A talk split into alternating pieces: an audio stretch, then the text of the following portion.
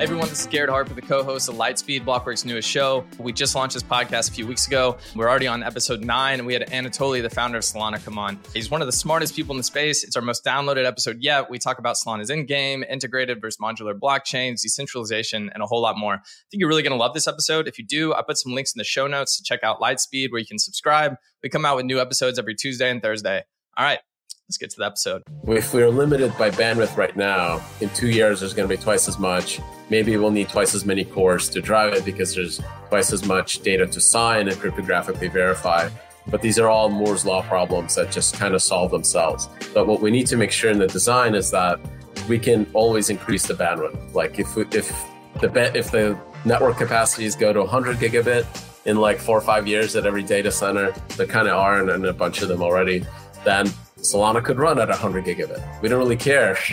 like we shouldn't be limited by the design. We should be limited by the hardware. If you kind of design around that, you have a very, very scalable system. It's very elastic to demand up to that limit of hardware. That's really the final bottleneck. And I think we've done a pretty good job with the design because what I see is that the Firedancer folks, without having to make any design changes, are showing much higher throughput by just doing straightforward, okay, you guys had to ship this thing as fast as you could. Let us rewrite it in, in a better, more scalable kind of just raw software architecture way. And, and they can really demonstrate that all the components can, can scale very elastically with hardware.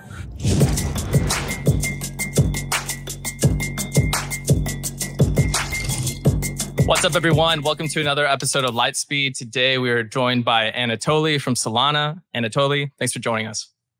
Thank you for having me. Yeah, yeah, we are pumped to have you on. Um, I've been studying more and more about Solana, and every time I do, I get more excited. Uh, so I want to start high level to set the scene um, and really frame the conversation.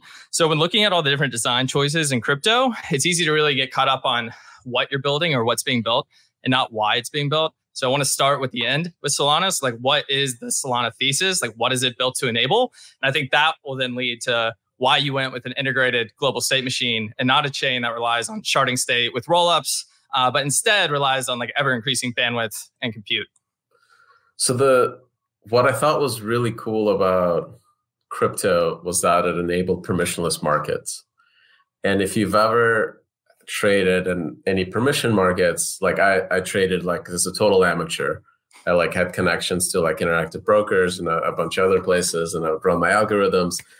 Every time I thought that I had alpha, my data would arrive a little slower and my orders would be submitted a little slower. And just felt like everybody was always getting ahead of me. And that's because those are not fair markets. And what makes them unfair is that there is centralized actors that get the information before you. They get to submit the information ahead of you. And that creates massive amounts of um, value capture for them and losses for somebody an amateur like me. So what I think is really cool about permissionless systems is that they can create fairness. And the whole purpose of Solana that I thought was really, at least it would be valuable to the world, is that we can create fair markets at the core information level, meaning that bits are transmitted everywhere around the world as equally and fairly to everybody and concurrently at the same time as, as physics allow and that submission is also as, as fair and competitive as, as uh, physics allow. So those are kind of the two problems that we set out to solve. And um, I think this is very different than most of uh, probably every other crypto project that started out at that time because they started from either the store of value narrative of Bitcoin, we want to build a decentralized money, and or settlement guarantees. We want to build a de- decentralized settlement layer. And none of those really care about when the information arrives, who gets to submit it. Like none of the, all those problems are secondary. Um, and they're interesting problems, but I think what most people don't realize is if you build the first, if you build this like perfect information system, settlement is free. Like it's just inherently part of it. So like solving this like much harder problem actually solves all the other ones. So um, that's really like I think kind of our goal, Solana's vision is to be that like perfect single state machine that everyone can rely on for fair access to the data and, and kind of see it as a as a source of truth for the world. So obviously the information syncing globally at the speed of light is kind of the big um, let's say KPI that you're optimizing for. It's not obviously KPI, but so and and with that said, the first pitch for Solana, the elevator pitch, the catchy slogan was Nasdaq at the speed of light. Um, so my first question Blockchain is, is that Nasdaq speed. Blockchain at Nasdaq speed. Real, okay, I came up with it. is that um is that still you think um how people should talk about Solana? Um, I think there's like kind of a bit of a trap there to think of it only in terms of trading. This is something that I realized as building as like building this is that the building like a Nasdaq competitor is and like going out there and trying to get stocks listed. I think is that could be like a, a thing that people do, but I, I think that's a very small part of Web three. I think the fact that you have open permissionless markets really disrupts how the web is monetized, how people coordinate globally, and like all the kind of really cool Web3 things that you want to do that I think are much more revolutionary than, you know, reducing the amount of take that like Citadel and NASDAQ has. Um, they're, they're just much higher impact than that. If everybody in the world has a cryptographic key and they know what to do with it, they know how to sign and coordinate in a DAO, that's effectively full global democracy full global direct democracy. like people can direct funds, right? With that, they can all deposit into a DAO that says we're going to buy every coal plant on the planet and shut them down. And if people know that that will actually happen, like I think they will actually take, you know, throw a thousand bucks in there, and that's very, very quickly can become very meaningful change that is uh, like enacted through this. So I think crypto is just much bigger than markets, but what makes crypto interesting, I think, is the the fact that people have cryptography. This is, I think, Vitalik had a quote that I think cryptography is the first time that defense has an asymmetric advantage over offense. It's not mm-hmm. just like you cannot break it, you know, with an atomic bomb, you cannot break uh, ed25519 signature. This is kind of like the really cool thing about it that, that you, it, it will take infinite energy to to go uh, break that key, and that that's really really cool. And I think that's a very empowering empowering thing. And I honestly think that like if we could give humans the cryptographic keys, it doesn't really like the networks will just emerge from that. Like the blockchains, all the stuff. Like I think those are implementation details to to a large degree. Um, the way that I'm interested in attacking the the coordination problem is through the the thing that I'm good at, which is like low latency optimizations, making things fast. And I think uh, a chain that focuses on that and, and, synchronizing state, the least amount of overhead as, as possible, has a place in that world where everyone has cryptographic keys and they're doing stuff on chain with them. So, uh, the, my second question, and you kind of answered it as well, is so you you mentioned that the other chains maybe start from a place of like settlement, which I believe you think is the most boring part of of, of finance. Um, store of value like Bitcoin, um, the sovereign aspect, but then yours is globally shared state which is actually a pretty abstract concept. I know some people who aren't too familiar with maybe what that it's means. Hard to sell it. Like, how do I sell it to like somebody that's like, this is this is a digital gold? I'm like, that's cool. exactly. Um, so that leads me to my question, which is, how how do you how do you rally people around globally shared state? Like, how do you know there's PMF? Like, do people care? What makes you think that's the right direction to pursue? Well, I know that it like it eliminates uh like ways for like this arbitrage kind of I think parasitic value capture. Like when the system gets faster, lower latency, more competitive in terms of who can write, like the amount of opportunities for somebody to extract unfair value goes away. And that's really important to like all the DeFi nerds. I think the reason why Solana has like a resilient DeFi community that's been able to take these major hits is because they get that vision that they know that if I build a project here, I'm not going to get screwed by all these intermediaries that can extract massive amounts of MEV. And they inherently don't want that. That's bad for their users. Like MEV seems like a good thing, right? Like on, on Ethereum because it, like there's like this idea that uh, fees fees are good, but that's actually value that's extracted from the user. There's zero chance that Senator Warren at the SEC would allow Nasdaq to take the kind of fees that Ethereum does, they would shut that down like instantly. like all those reg- all those regulators have have like created everything around you know finance in the United States to prevent that kind of fee extraction from occurring. So I think for crypto to be competitive, it has to be better than the existing regulatory systems. Not just better because it's open and permissionless, but actually better.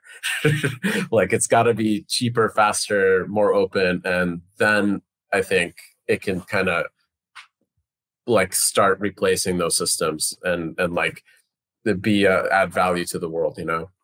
Mm, yeah, hundred percent agree. Let's uh let's talk about some of the ways that Solana is actually going about doing that. Uh, you said that the final bottleneck is DA bandwidth. What what do you mean by that, and how does it apply to how performance Solana is trying to be? So like um, this was an intuition that I had early on. We didn't even call it data availability bandwidth. It was really just this idea that the chain you have a quorum, right? The, this network of nodes that all have to synchronize the state. Uh, that's the current active set of nodes in the quorum. The fast, as fast as they can synchronize that state is going to be limited by the the slowest one third of the network. Your Byzantine threshold, whatever, however many you need, you need to get to consensus. That slowest one third is going to limit the, the throughput.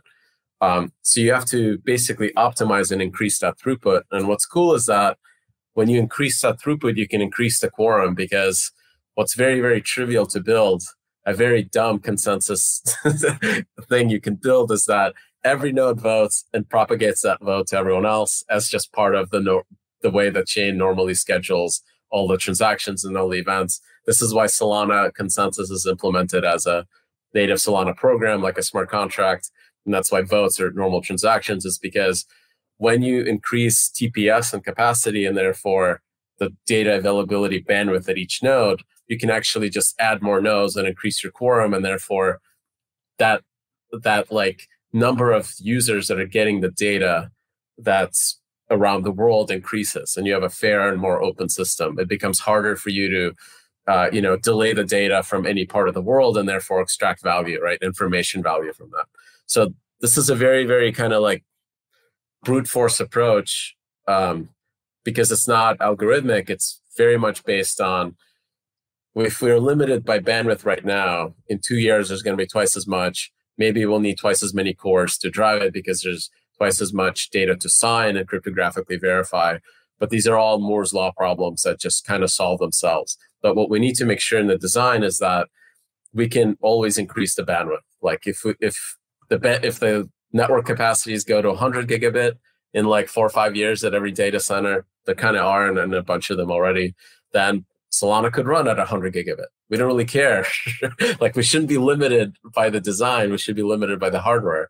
And if you if you kind of design around that, you have a very very scalable system. It's very elastic to uh, to demand up to that up to that limit of hardware. Um, so that that's really the final the final bottleneck, and I think we've done a pretty good job with the design because what I see is that the Firedancer folks, without having to make any design changes, are showing much higher throughput by just doing straightforward. Okay, you guys had to ship this thing as fast as you could. Let us rewrite it in, in a better, more scalable kind of just raw software architecture way. And, and they can really demonstrate that all the components can, can scale um, very elastically with, with hardware.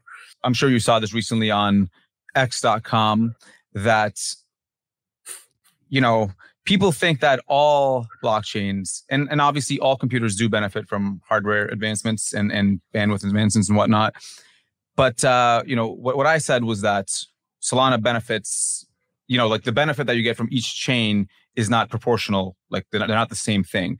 Can you describe like how you think about that? Like if, if when the hardware increases, the improvements are made. Do all blockchains benefit the same? Why not? You know, um, how, how, how should we think about it? It de- it really depends on. So like that kind of idea of, of like it's not yeah, what I, I kind of made a response to your to your post saying that it shouldn't be that Solana is scaling with hardware. It's that hardware is all you need, and this really came from my experience at Qualcomm. Um, I was there from like 2003 until like 2015 or something like that. And this was when we went from flip phones to smartphones. And literally every year we had an architecture change at the CPU and like a process change and like ARM was getting better. It's just it felt like not that it was Moore's law wasn't even going at 18 months interval. It was like a 12 months interval time. And it, it was pretty crazy. And if you didn't write your software in such a way that it's just going to get better by the next chip, you have to rewrite it. so it was like a waste of time to build it in a in a way that doesn't scale well with more hardware. Um, and that was just really burned into me as I was doing the software development, trying to keep up with like the hardware improvements.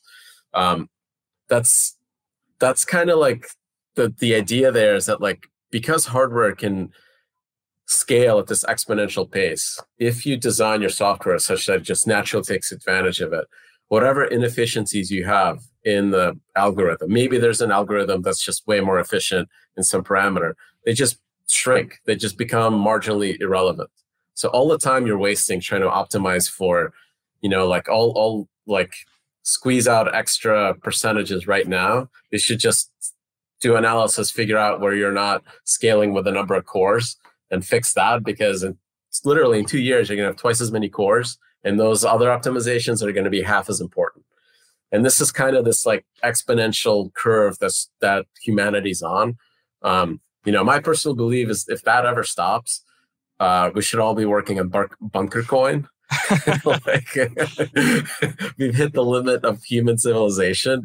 Like things are going to get really bad. So i'm a, an optimist. I don't think we'll ever get there. I personally believe that the number of cores per system per dollar is going to continue to go up because we're not even like stacking them in three dimensions yet. Like these are still single layer you know like kind of single cpu not, not everything some phones do have stack ram but like it, this is still we're, we're super early in, in terms of how much like normal normal silicon can be pushed. Um, so a lot of other chains do get improvements from from hardware, and I I don't want to say that you know like I, I don't think that's what you meant with your quote. It's just Solana and all of our engineering is specifically tailored around this idea that we need to parallelize and max maximize the efficiency across the number of disks, across the number of cores, number of network cards, to make sure that in two years, when the stuff gets half the price, that everything just elastically gets better. Um, and if we achieve that, we're kind of like done with the software architecture. We're done. Like we can kind of rest easy, or probably not. We have to work on all the other stuff in the application layer, which is infinite amount of work. When you do that, you get to rely on like Intel and AMD and ISP providers with more bandwidth, right? Yeah. I, I, one thing that Solana has been known for is parallelizable um, execution. Why why is it that something like Ethereum didn't originally start with parallel execution? And is does part of that go into the fact that Solana separates uh, state and programs? Yeah, so this is again from my experience working on embedded systems, like working on, on, on DSPs and things like that. If you've ever had to program a DSP or a GPU, or like even like an AVX pipeline on Intel, it's a quite di- it's quite different environment. You have to lay out all the memory and all the lanes for a program ahead of time. So you have to know all the dependencies of all the memory accesses ahead, and then you tell like the CPU, here's the code that you're going to execute across these lanes of memory and then it just zips through them. Because once it knows the locations of all the dependencies it can prefetch all the memory thus eliminating any kind of uh, speed hit to like a missed memory like uh, load or something like that. And just everything just runs through through the system as fast as possible. And that's really translating like pre- making the system be as efficient as possible in terms of execution uh, but that requires a developer to do this work ahead of time. They have to know all the dependencies of all the memory locations and yada, yada, yada. And that obviously el- eliminates features like global memory that you can just go and call random memory or jump to a random memory location. So the way Solana's runtime is designed is from that idea. The developer does the painful work of figuring out what are all the memory dependencies that the program has and conveys that in the transaction that they constructed. And then the runtime is a very easy job. It never basically has a cache miss. So then we can schedule all these events and, and execute everything in parallel. Um, it's been like I think it's been interesting to see how hard it is to do that once you kind of open the Pandora's box and let developers call random locations and do whatever they want with the state. Because just the way that they compose programs once they're given that option uh, is very different. And they'll take advantage of it, right? You give them the tools, they will like treat everything as a hammer.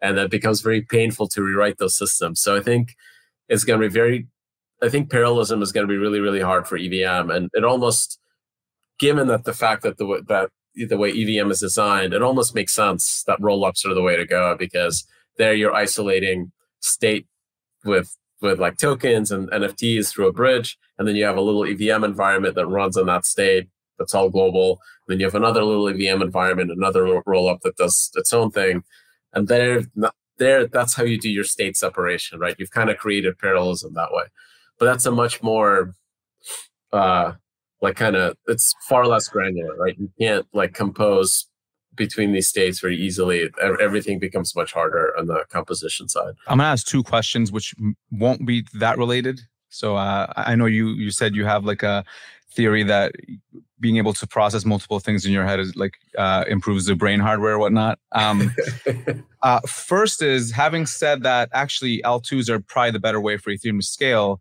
I'm curious on your thoughts about Monad, which seeks to do parallel EVM. And second, so what, what's, you know, it, it feels like it should be obvious to most seasoned engineers that you want to scale with hardware.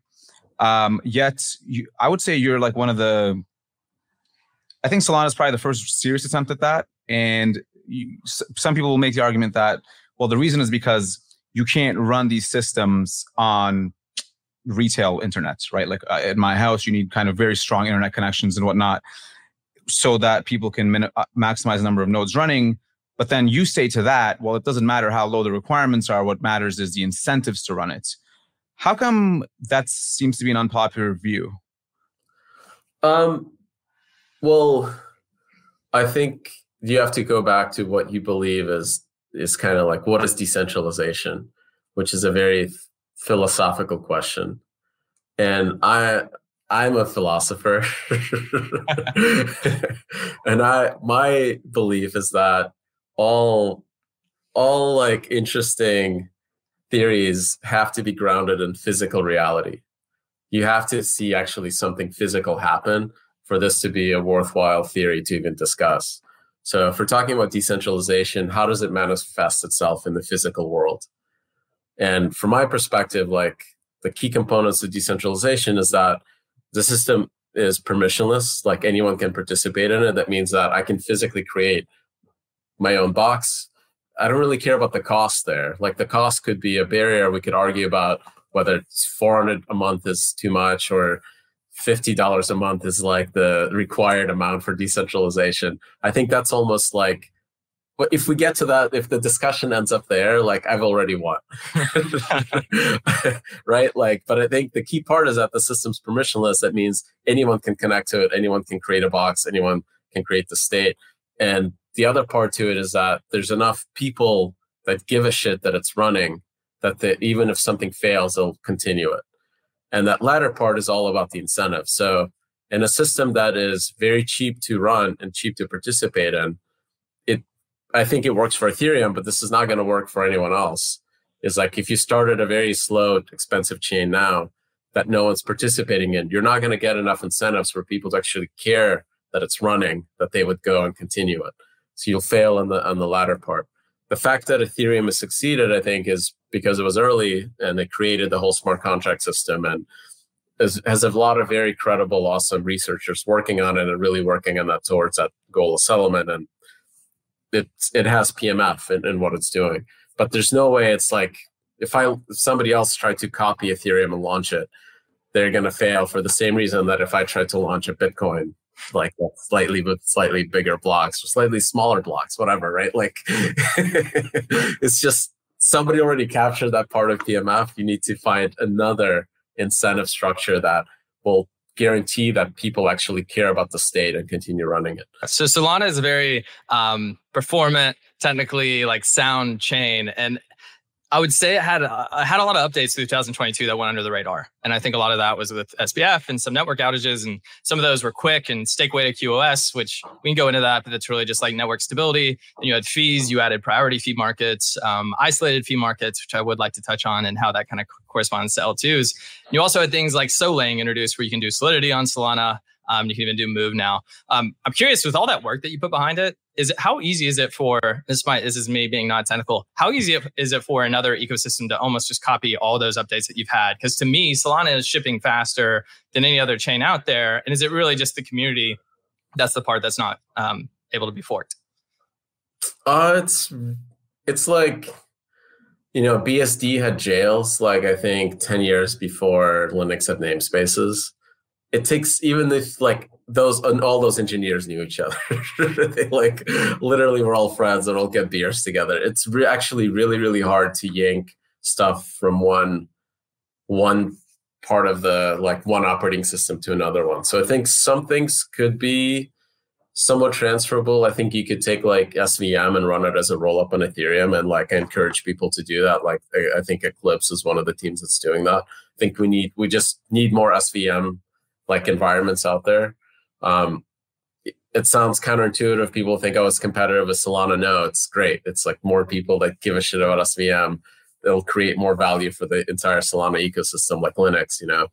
Um, I think those kinds of pieces can be ported over. I think the other pieces, you really have to understand what impact they have and apply them directly to, in, in your design. And the real challenge to what I found in, in building the system is that there's a very uh, there's almost like an Amdahl's fight. Not like if, if you're familiar with Amdahl's law, it means that you have a complex system and you look at all the components that per, like create, you know, like um, friction or create a cost, right? A compute cost or latency cost, and you try to optimize one of them, even if you make that thing a hundred times faster because of all the other parts in the system, the overall impact is very marginal.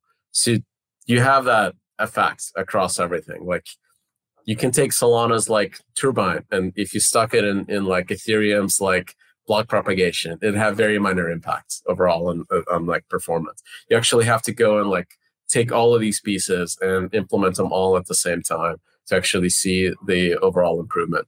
And that's really, really tough. Like, I think that's just really, really hard.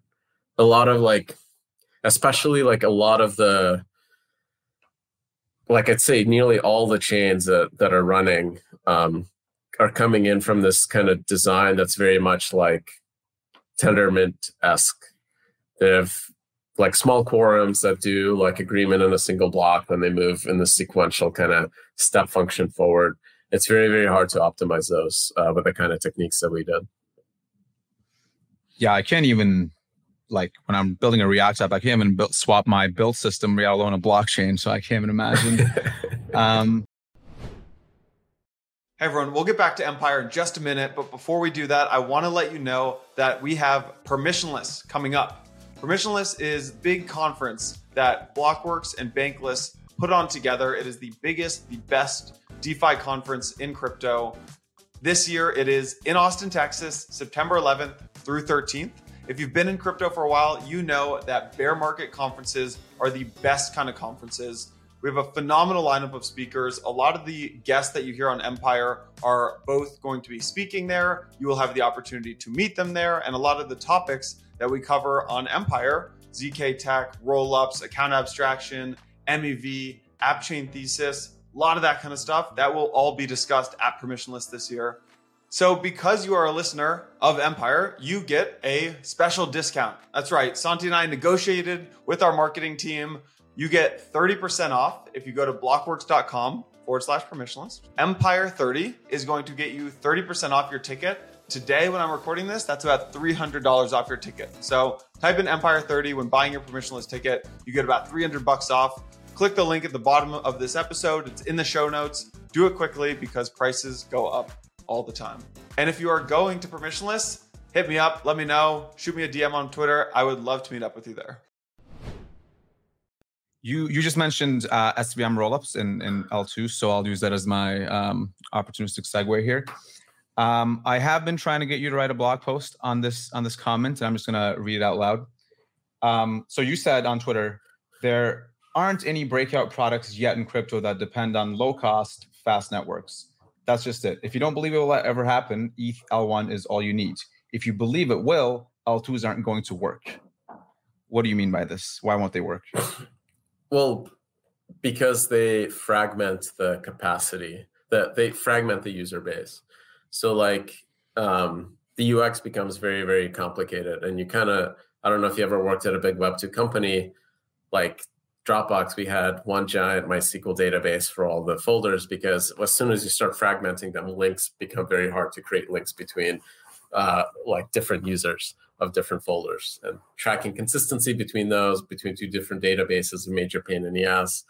You would have to synchronize everything through the L1, and that just happens at a large enough scale that that fragmentation creates like massive com- composability, like either UX problems because you're like, oh, you're not in this roll up, go go to another roll up, kind of thing, or or uh, like you have to go resync through the L1 and it's going to create the same kind of costs. And that's very, very difficult to deal with.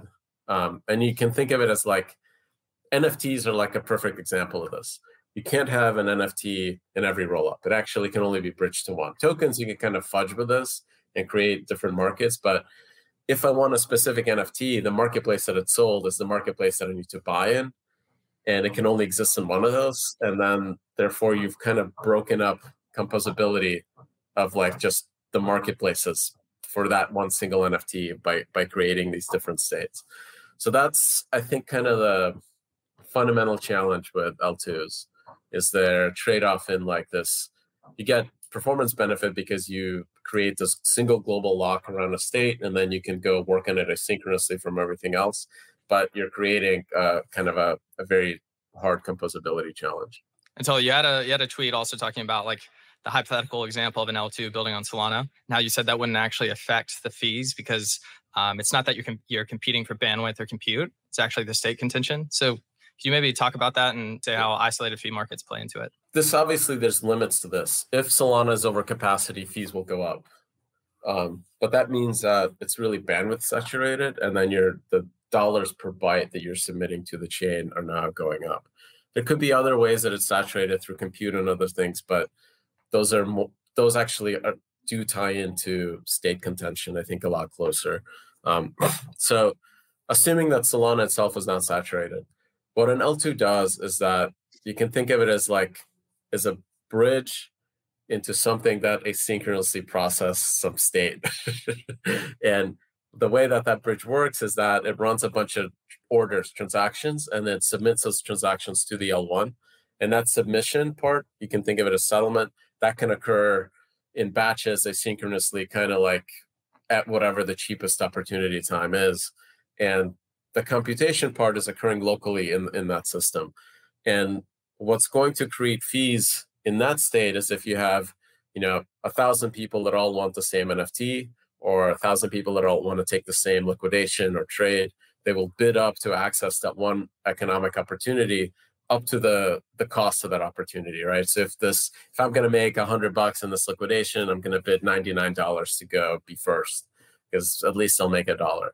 Um, that obviously doesn't always perfectly work out like that, but you can kind of think of it at, at the most perfect, efficient market. Somebody will always bid up to that to be first to, to like take the smallest amount of profit. So those fees are spiking not because anything's saturated. It's just simply because there's economic access to state and that state you cannot you cannot partition that like if you only have one liquidation that's on sale you cannot put it into two different roll-ups and then have half as many fees.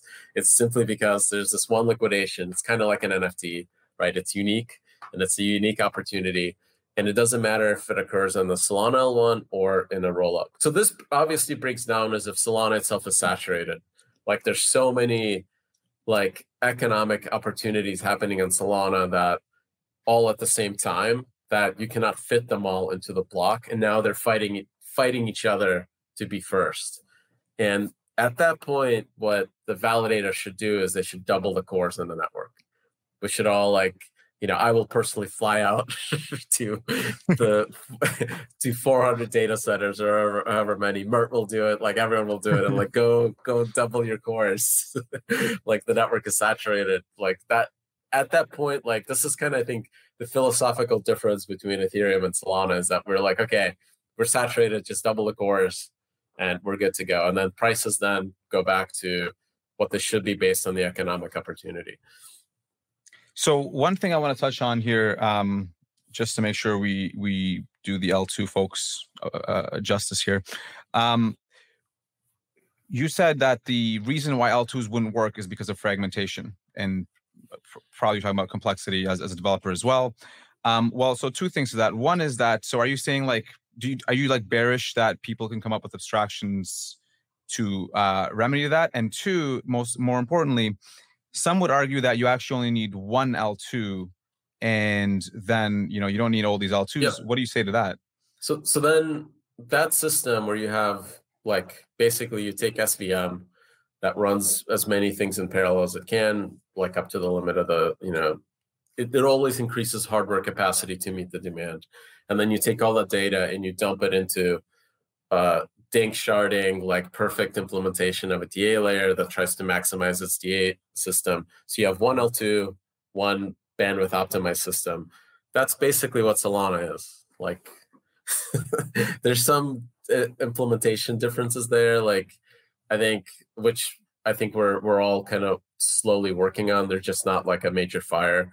But like Solana itself can asynchronously execute all the program, all the programs, and then pick forks separately in a separate pipeline than execution of the programs. So that kind of gives you that like data is really quickly confirmed, all the forks are quickly picked, but then these bigger systems can go execute on the programs. You can then do like batch ZK verification if that's what you need. Like all that stuff is all doable on Solana. This is effectively like that single L2 that can dominate and and take up all 100% of the DA bandwidth that design, you have one L2 that's able to take 100% of the DA bandwidth. That L2 needs to implement localized fee markets because if a single use case can saturate the fees for everyone, there's a need for two L2s, right? That breaks down. so then you're broken composability. So it's got to implement exactly the same system as Solana does. That's great. Like, I mean, this is where, like, if you look at like the conversations me and like colluding node have, we end up okay yeah everyone's working towards the same goal like yeah but i think yeah, there's so, still ahead, there's sorry. still kind of like a fundamental difference between solana and something like that i think like there's not going to be a, a, a demand for solana to do danksharding because that really breaks that idea of information synchrony across the world this is like the one aspect that Solana was started with, and I think is building towards that I think is really important for a permissionless some blockchain to implement. And I think since we're on, since we're the ones doing it, we should keep doing it. Like I don't want to split the data availability, even though you might be able to get an improvement in, in bandwidth there. It's actually does still have a trade off.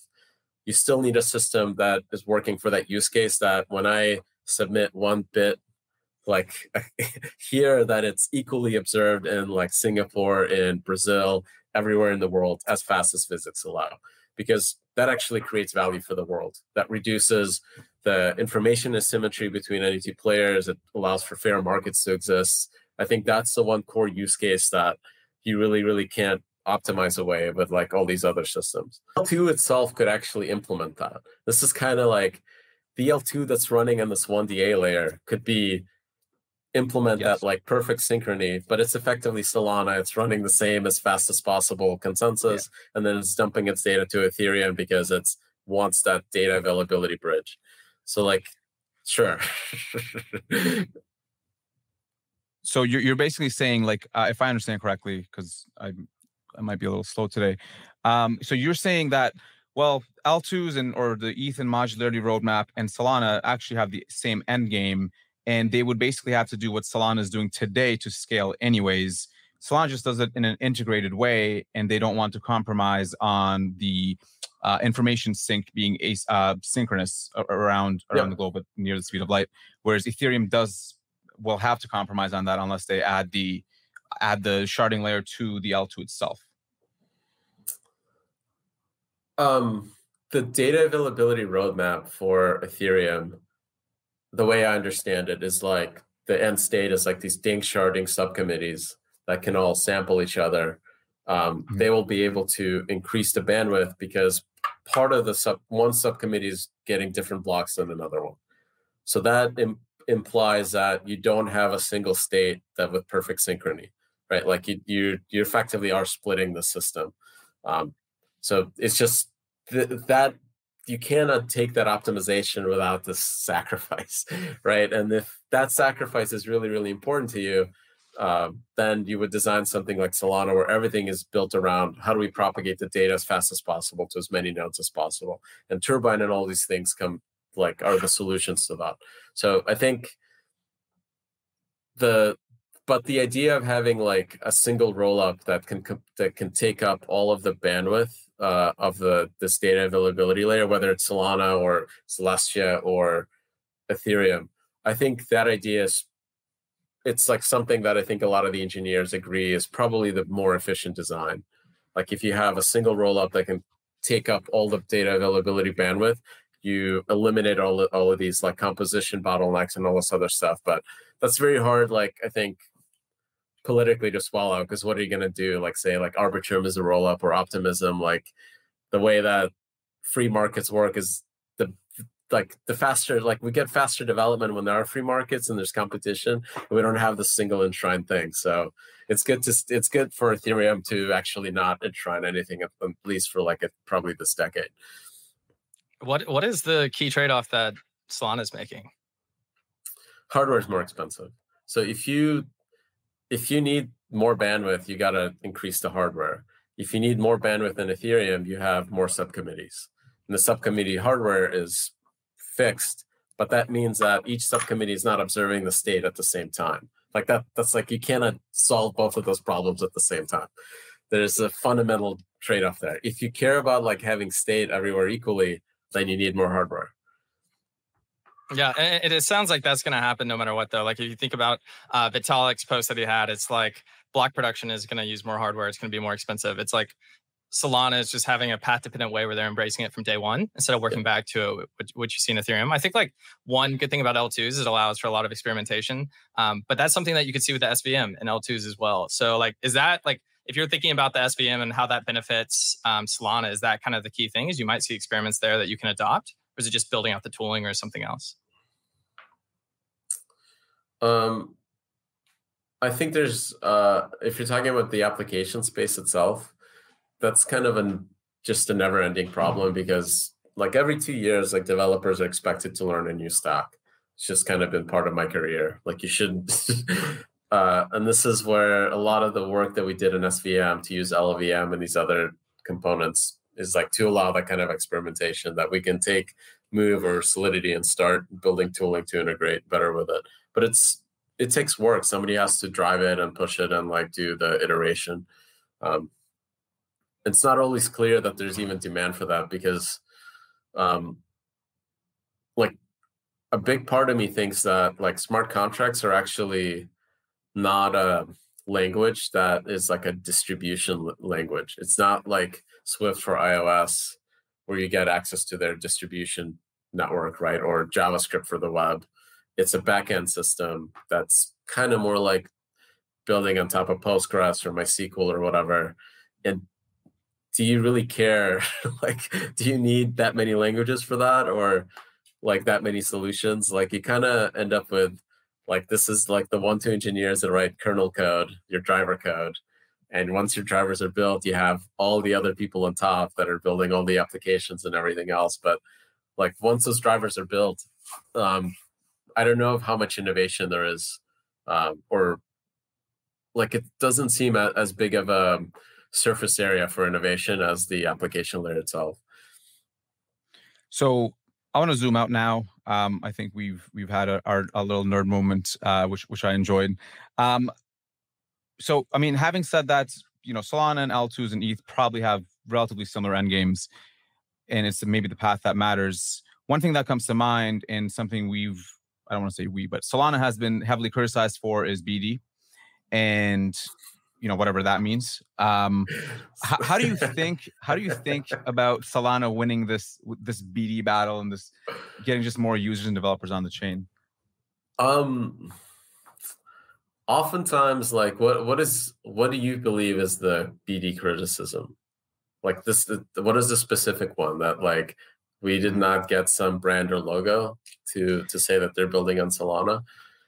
So um, I'm just trying to echo the sentiment of that I've heard. I personally don't think there's such a thing. Um, but so I mean, like people will say, like, well, how come Polygon's getting these deals and, and Solana is not, um, et cetera, et cetera. Like, how do you think about that? How should the community think about it? So, like the way that I run labs, and this is, and like why a lot of the a lot of the deals we've said no to is because I want labs to get paid for the work instead of paying a customer. so like if we want to do if we want to do an integration, like it's gotta like sure like we'll do whatever if you pay our engineers to do it. And this is very different from a lot of how other crypto crypto like startups operate is actually pay the customer like yeah we'll do this integration we'll give you x amount of millions of dollars to get an announcement and stuff like that out there's some value to that because I think that does establish like brand trust. But I generally feel like that's um, a lot of money out the door for very little guaranteed like usage because there's no like internal driver at these companies that's like I need this is a problem that I need solved today and I'm willing to pay to solve it. If you can get somebody like a customer to say that, right, you know that you have PMF. So I I am like always searching for PMF, and I think it's very important to like make sure that all the work that we're doing is is being driven by some external demand that's legitimate. Um, this may be surprising to a lot of listeners, but literally, like the way that a lot of these deals are structured is that you would pay like brand X to go launch on your chain, and that means that you've not like you're paying your customers just feels really really backwards so from my perspective is like when we have an opportunity cost like do we focus on paying some brand or do we put pour it into like like I'd rather throw a party at a hacker house, honestly. like at least like our devs have a good time. Or do we put it into uh like funding? Like we have a Solana Ventures arm that's done like 150 investments or so far across the ecosystem. There's a, like at least like a CEO that's like, hey, I'm going to build this product in Solana and grind for PMF, there's at least a, chance of PMF there. So that's been like kind of my uh, how I've been thinking about it. I don't know if it's right. Like I think honestly, like looking at Polygon, I've had to think about this. Like, would it would it have helped if Solana like was more had more brands, just like more announcements or not? Maybe in the short term, not sure in the long term. I don't know these are like really really hard questions right? Like you have x amount of months to every month is a swing kind of thing you know? On that same train of thought two related questions. One is is that how solana labs tends to make money? Like is that kind of the main business models of, of, of labs? And two there's also solana foundation which presumably their role is a bit more um you know getting people to build on build on Solana. Is is that how people should think about it? Like, what's the mental model there? Yeah, that's kind of the way. Like, foundation is there to like make sure that there is like a it's like the Linux Foundation. There's a bunch of companies working on open source software. It's got to make sure that it actually all like lands and moves forward and kind of like shepherd this whole process of validators and and like multiple core development teams now and, and like things like that. And it's a big pain in the ass, including like just providing the hardware to like tests like large networks, like stuff like that. Like there's just a lot of kind of like kind of nitty gritty that goes into like that part of the development. Um, labs, we try to like do that kind of work where we're like, hey, we'll build you software for money. We try to uh, do investments. We try to find teams that need like um, like we build templates like hey these this is like a product that i think should exist here's a smart contract for it we will go out and, and, do audits and then help those teams like accelerate and that could be tied into venture like kind of like a yc style thing Um, there's a bunch of different ways. We try to launch a phone. Like we we launched the phone. like the phone's awesome. We got like really really good reviews from users and trying to get more of those sold. That's like a, another way to to make money in crypto. Uh, that one is the hardest one. so what would you like to see the Solana community lean into? I, I feel like a lot of it's organic. You saw NFTs take off in 2021 and then DePIN. I don't know exactly how that started in Solana. You had Hivemapper, Helium came over from Polygon, um, and then you had Render uh, come from their own app chain. And then there's also DeFi. So you kind of have like these different areas. What would you like Solana to lean in, lean into? It's honestly like if I was really good at picking what's going to have PMF, I would be more confident in giving that advice. I think that's really, really hard. Really hard. Um, I really like compressed NFTs because I think that reduction in cost created two new business, two new kinds of businesses.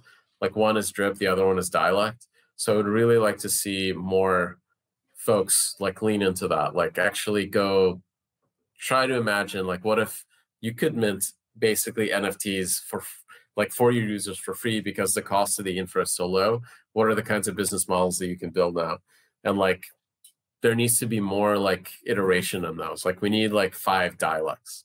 You know, not that I want competitive. Like we invested yeah. in dialect. I don't want more. Comp- like there's like some some uh some some hard like uh trade-offs there. Like do we want more competitors for existing things or do we want like the one thing to grow. But I honestly think that there's different iterations you can take on that idea of a messaging app with NFTs, that dialect, the paths that dialect isn't taking instead of a clone. So I'd rather see like people like go like go figure it out and, and, and try something new and different.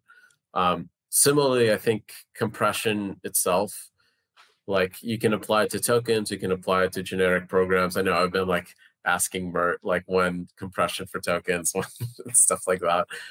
I don't know if that's gonna like open up the same kind of use cases as and compressed NFTs did, but I think it's at least worth trying. Um, it's those are like the opportunities that I feel like can scale to 10, 20 million users. Like if you have a if you build a social network with like a few million users, it probably would be really, really hard to get funding in traditional VCs with like two, three million actives on your social network. But um, it's would be a runaway hit in crypto. That would be like like the biggest thing in crypto right now. So I would I would like like to see people take swings at it. So you are the CEO of Solana Labs. Yep. Um, Solana is a network. There's also Solana Ventures and then Solana Foundation.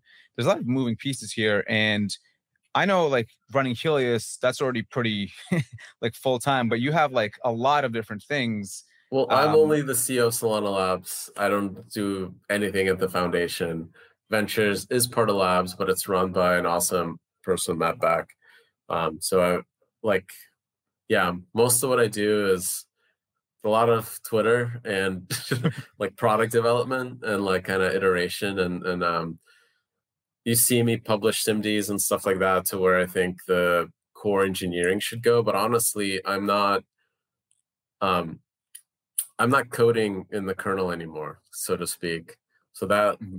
like I would actually love to do that, like, but I would mean dropping everything else. So like this is like the big the big sacrifice of somebody in my position is I can't do the thing that I love and why I started this whole thing in the first place. when, when you're watching from afar, Anatoly, is there anything going on in Solana that you would like to change?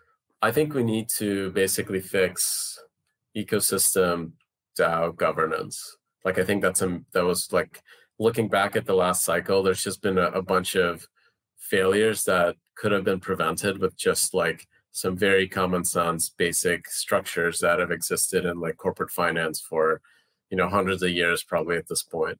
Uh, and like they're very easy to build with like realms DAO or whatever or squads and just have like delegation like the reason why proof of stake networks work really well and um, Jon Charbonneau's like talk on proof of governance, I think really touched on this, uh, is that you have well-branded actors that are like people delegate to. So there's like an election, there's an epoch for that election, they're sticky, they're they have they get paid right to be a validator and they care about that income so they're all incentivized to keep the network honest and running because if they all collude to go destroy it, they're not all going to collude to go destroy their own value, right? Like the thing that's creating value for them.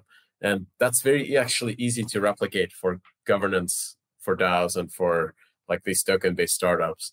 And if I could had any like if I could wave a magic wand, I would have every company that launches on Solana, every like token project that creates a token literally have like a standard template do elections out of validators. Literally, go tell the validators to be on these DAOs and run the DAOs and have very standardized templates for, for token economics.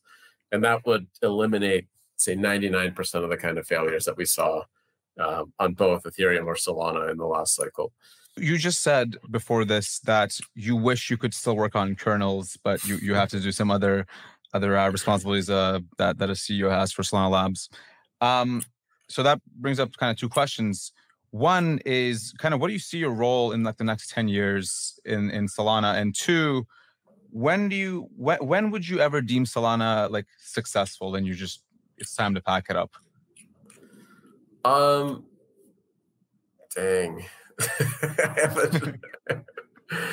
I would like to to see like the ecosystem grow so much that um, I don't have any impact on all the other things besides I can actually like my highest impact thing that I could do is be like a really strong individual contributor to the code. That's that's what I would think it would be success, and I I would just continue doing that. like one of you know my favorite like mentors at, at, like through my career were like these like graybeards that were there from like the 80s that are just like you know principal engineers that just like get to work on whatever really cool, interesting part of the the code base that they want to. Um, that would be like kind of my dream to get there. so slowly but surely, this is what retirement is to me: is that like I get to code and the parts of the system that I care about. um, I think Solana, like metric of success, it's really hard, but like I, I would say that there's like these vanity like metrics like TVL or place in the top 10 or like the market cap, which I think are like really don't capture like success at all. I think if crypto really grew, like to the point that it has impact to a lot of people, I don't really care about any of those metrics as long as Solana is actually coordinating you know hundreds of millions of people's private keys like that they're all actually transacting in the network and there's thousands of devs that are building applications. I don't really care about the if we're 10th or 3rd or 20th or 50th even as long as that's happening right? Like i think that that's kind of like the more important metric to focus on is are we actually like touching people's like lives and in, in, in like a daily or you know even monthly way like fashion like so that would be, I think, success for me. Like, I hope crypto grows so fast that Solana's not in the top 10, but we also like are impacting like, you know, half a billion people on the planet. That would be like the biggest success that I could imagine. You said you were a philosopher early on in the episode. Um, I want to ask a philosophical question, which is that, you know, you you've I think I would say Solana the network has been quite successful and and you've you've touched a lot of uh, like lives and, and helped, you know, you know, I mean, I, I build my business on Solana, et cetera, et cetera why are you still here? You know, like what's the why? Um, that's a good question. Um, I don't know. Like, I'm like a person that seeks stress too. Like, I like I have always taken on projects bigger than I can chew, so I think that's part of it. Um, and I want to see us get to that point where we do have like 100 million people like all with public private keys that are all like trading doing something like coordinating DAOs like all on chain. Um i like honestly believe in that future. I think it would like transform the world. You know like when people talk about like lack of democracy and transparency if you had a hundred million you know like everyone in the world was able to transact on chain it would be global democracy right? Like it, it would just really be like transformative. So I don't know. There's something there that's like interesting enough that like what that's why I get up every day and like I want to like inch inch us closer and closer to that. Your your la- your last two answers Anatoly were like poetic, like Yeah. too too too well said. Honestly, um, uh, what I do we were talking about messaging on top of all this, like for Solana, and I I do think as new users come in, it's going to be a whole different story, and they're going to like listen to you. They're going to see what's being built, and I think the performance optimizations that Solana's working on is going to relate a lot more to like Web two developers. It's really going to hit that once we get past like this first wave of users. I am curious because how you just described Solana probably hits really well with someone that is a bit philosophical or, or technical. If you just you know sat next to me in a bar, why would I use Solana? Like how what what would be your your like pitch to an average user? The basic thing that you can do now that's really cool, I think, are, are like the permissionless payments. Just like send, start using USDC on Solana. You get settled immediately. You have it. It's yours, and it's very very strong guarantees like uh, on security. Um, that's that I think is like after 2008 and like the crypto collapses and the banking crisis in the US, I think everyone has like a, a bit of understanding that like whole store like owning your keys with private keys, like owning your dollars with private keys is like much much stronger than like trusting some third party intermediary to to store them. Um, same thing with with like I think crypto. I think that part of it is like that idea of like permissionless money is probably still the most important use case. Um, and I think Bitcoin or Ethereum are, are like very important parts of that too. Uh, beyond that, I would say like I really like collecting NFTs. I would like recommend that go find a really cool artist on Drip and like go subscribe and like get that experience of actually owning your art. Like Degen Poet got banned from Twitter, right, for like a hot minute. I don't know if he's back yet, but like He's back. yeah. Yeah. no one no one was able to take your nfts you didn't lose the relationship that connection that you have and that's a really cool thing like that is actually a totally open platform for artists and and like and fans to be able to connect to artists Well, totally. Um, we are going to get less philosophical and more lizard brain. Um, I am going to just ask some rapid fire questions um, and just answer as quick Yeah. as you can. But if you want to expand, you know, feel free Yeah. to expand, of course. All right. Um, what do you and Raj disagree on? we actually argue all the time about like what should labs be focusing on what should we be building um and that's like usually things are good if we are able to disagree and like fight through it and get to result. It's bad like when one of us is like disengaged and we don't get that and then like the other person just drives it and that thing it usually ends up like shit. Like so so it's really important that we do disagree and, and like that process is really important. I don't know what we i can't remember the last thing we disagreed on um he thought oh yeah i was like we should run another nft like uh like kind of like hackathon style event that we did. And he thought that we're it's cringe for us to do it for labs to do it. It's it's better that the community is doing it. And like you see that kind of activity of like artists being promoted through like natural like kind of um organic like places like drip or whatever. So i don't know if he's right. Maybe he's right We'll, we'll let the audience decide. yeah Um, what do you fear the most when it comes to Solana? uh like a zero day attack like zero day bug that's like the scariest thing i can't wait until firedancer's out and there's two implementations of the runtime but yeah zero day is like the scariest thing What is one thing that you were super excited about in Solana, but that nobody else seemed to just quite pick up on? people do do care about this but like pdas i thought was like the coolest thing that i actually designed in the runtime Oh, no. is this idea of like uh because it uh it's very very hard to build these like escrow systems that are able to take ownership of assets uh and like this is the whole account abstraction all those other things and you look at like all these other runtimes and i like had this eureka moment that there's a way that you can do it with by abstracting the the public key field so you didn't have to like create an object or type or, or or whatever you just simply said that like anywhere in the entire like solana runtime anyone that interprets like a public key as a like 30 you know 32 bytes as a public key, you can actually substitute it with a PDA, and it just makes composition like so natural. Like devs don't really have to think about any of the stuff, or like it's just naturally flows. So it took a while for that to catch on. Like I would say a solid year but I think people appreciate them now. and, and, PDAs are program derived accounts, by the way. Yeah. Right. Yeah.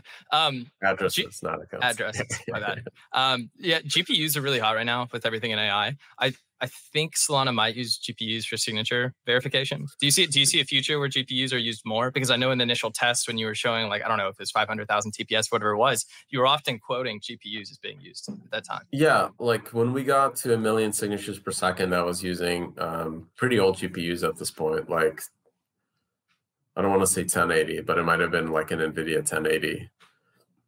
Yeah, it was a 1080 so like four 1080s would get you to a million signatures per second.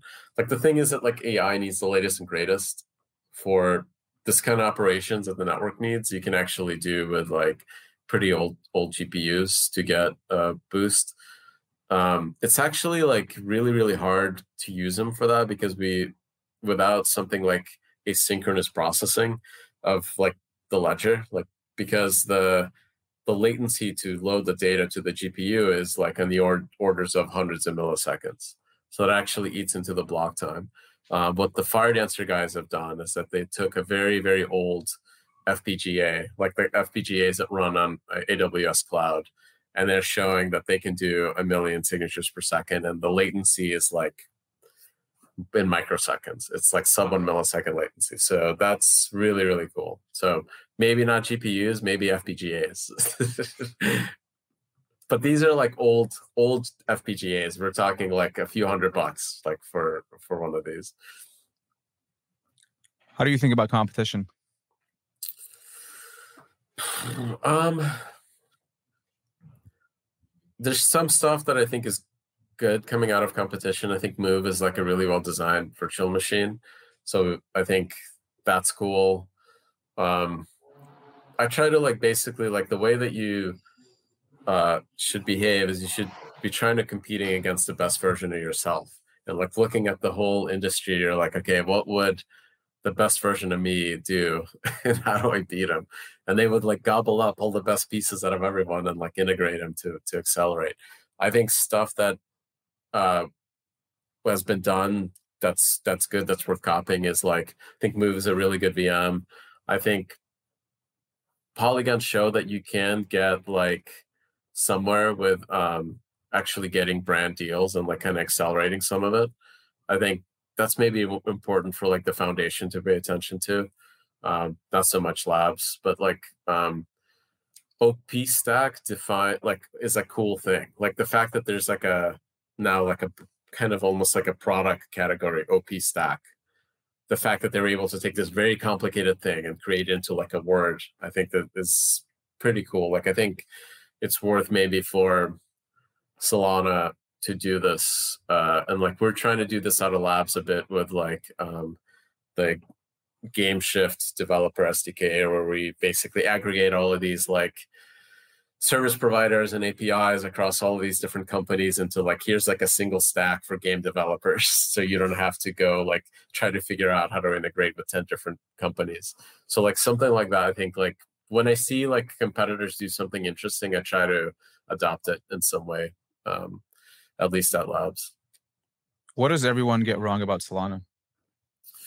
That it's not decentralized that's just dumb like it's just such a dumb dumb thing especially now like hell we like survived the ftx collapse the fact that the network went through that shit show and like has continued running and people continued building it it's like the most decentralized thing possible. I honestly don't think that like ethereum could have survived consensus collapsing at a particular moment in time that ethereum would have died. Mm. what does everyone get wrong about crypto um, what does everyone get wrong about crypto? That's a good question.